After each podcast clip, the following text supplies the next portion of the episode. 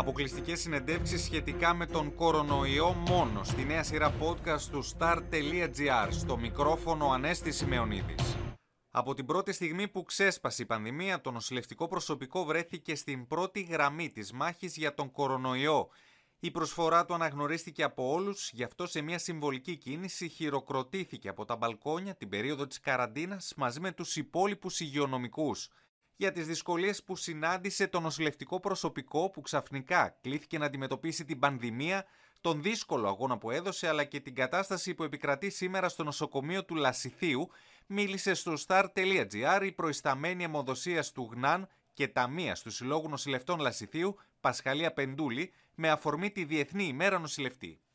Διεθνής ημέρα του νοσηλευτή σήμερα. Ποια είναι η κατάσταση που επικρατεί στο νοσοκομείο; Σήμερα γιορτάζουμε ότι είναι η Παγκόσμια ημέρα του νοσηλευτή, γιορτάζουμε του, ε, τους νοσηλευτές, τιμούμε τους νοσηλευτές που ήταν στην πρώτη και είναι πάντα στην πρώτη γραμμή σε οποιαδήποτε κρίση, πέρα από την κρίση τώρα του κορονοϊού, υπάρχουν και πολλά περιστατικά που διεκπερώνονται από τους ε, επάξια από τους ε, νοσηλευτές. Έχουν βελτιωθεί κατά πολύ οι συνθήκες εργασίας με, τα, με τις καινούργιες προσλήψεις που γίνανε, ε, λόγω βέβαια κορονοϊού, αλλά δεν έχει σημασία. Έχουν βέβαια δημιουργηθεί και καινούργια τμήματα. Προσπαθούμε να αντιμετωπίσουμε όλα τα περιστατικά με πολύ, μεγάλο, με πολύ μεγάλη ευθύνη και ζήλο. Εσείς πόσες κλίνες έχετε εκεί πέρα και πόσες μεθ; Ε, έχουμε μία μεθ με έξι κρεβάτια ε, και μία μεθ κορονοϊού που έχει δύο κρεβάτια. Υπάρχει μία κλινική ε, για τον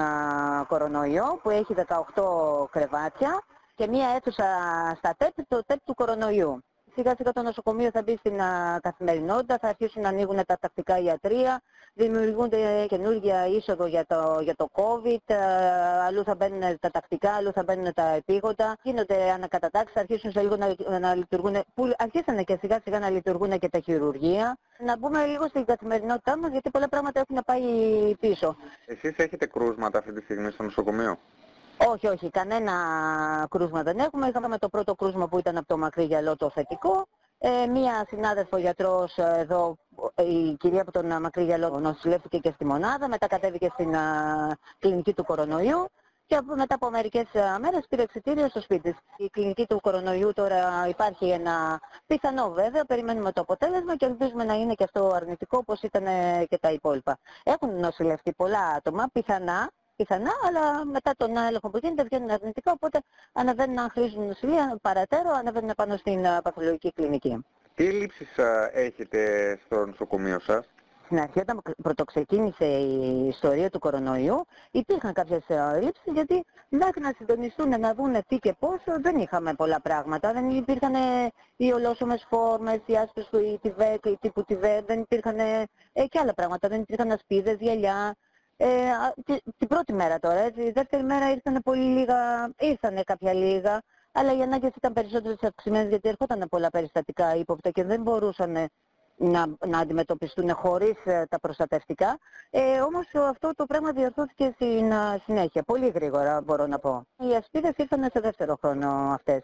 Μετά ήρθαν οι ολόσωμες ε, φόρμες, ε, οι τύπου ΒΕΚ, Αυτές συνήθως τις χρησιμοποιούμε στη μονάδα όταν υπάρχει θετικό περιστατικό. Τι αντιμετωπίζετε καθημερινά ως νοσηλευτές και τι ακριβώς εφόδια χρειάζεστε για να μπορέσετε να ανταπεξέλθετε στο επάγγελμα. Σαν ανθρώπινο δυναμικό υπάρχουν ακόμη κάποιες ελλείψεις γιατί εμείς εδώ σαν Άγιο Νικόλα είχαμε πάρα πολλές ελλείψεις από ανθρώπινο δυναμικό ε, λόγω συνταξιοδότησης, ότι φύγανε πολλοί, δεν γινόταν πολλά χρόνια ε, προσλήψεις, είτε μόνιμες είτε επικουρικές. Τώρα με, τον, με την ιστορία του COVID-19 ε, αυτές οι λήψεις έγιναν ακόμη μεγαλύτερες γιατί αναγκαστήκαν να δημιουργηθούν καινούργια τμήματα.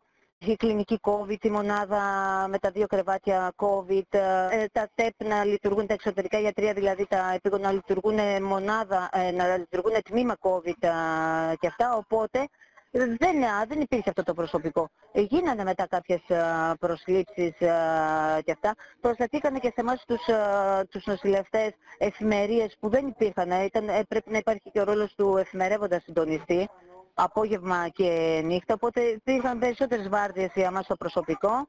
Ε, εντάξει, το πρώτο καιρό ήταν πολύ δύσκολα για μας, γιατί έπρεπε να αντιμετωπίσουμε πολλά προβλήματα γι' αυτά. Έπρεπε, δεν ξέραμε και πώς να το χειριστούμε και όλο αυτό το, το πράγμα. Σιγά σιγά, εντάξει, οργανωθήκαμε, εκπαιδευτήκαμε, ε, ε, υπήρχε βοήθεια μετά από και άλλο προσωπικό γι' αυτά.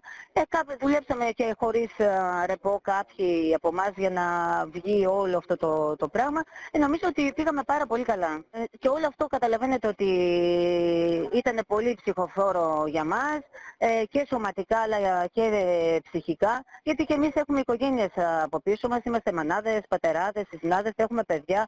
Ε, υπήρχε αυτό το, το, ο φόβος ε, το, το κράτημα, το πώς θα πάμε σπίτι, ε, να δούμε τις οικογένειές μας. Έχει αλλάξει λίγο ο τρόπος που αντιμετωπίζουμε λίγο και το κοινωνικό μας ε, περίκαιρο, αλλά και το, ακόμη και το σπίτι μας.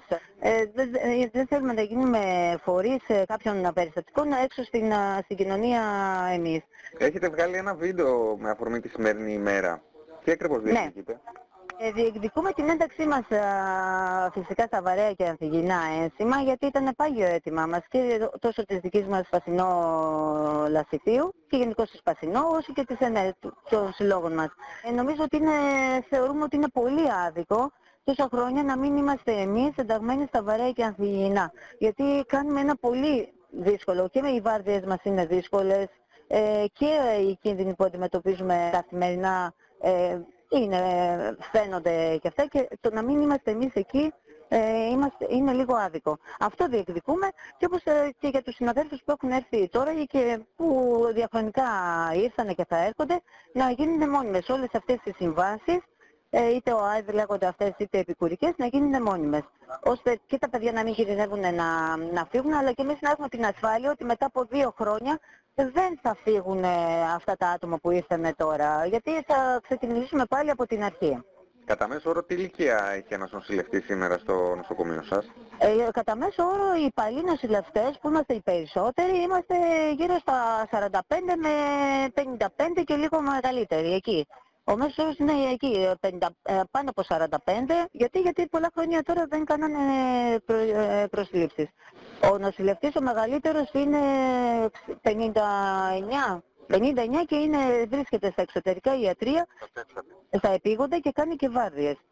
Ε, καταλαβαίνετε δύο απογευματινά την εβδομάδα και δύο νυχτερινά. Είναι πολύ δύσκολο. Είναι πολύ δύσκολο. Ένας 60 χρονών, ένας άνθρωπος 60 χρονών, καταπονημένοι όπως είμαστε από όλη αυτή την ιστορία, να κάνουμε ακόμη απογεύματα και νύχτες. Γιατί, γιατί δεν υπάρχει ε, δεν υπάρχει προοπτική να πάει κάπου αλλού. Ίσως σε, σε κάποιο άλλο τμήμα να κάνει κάτι άλλο.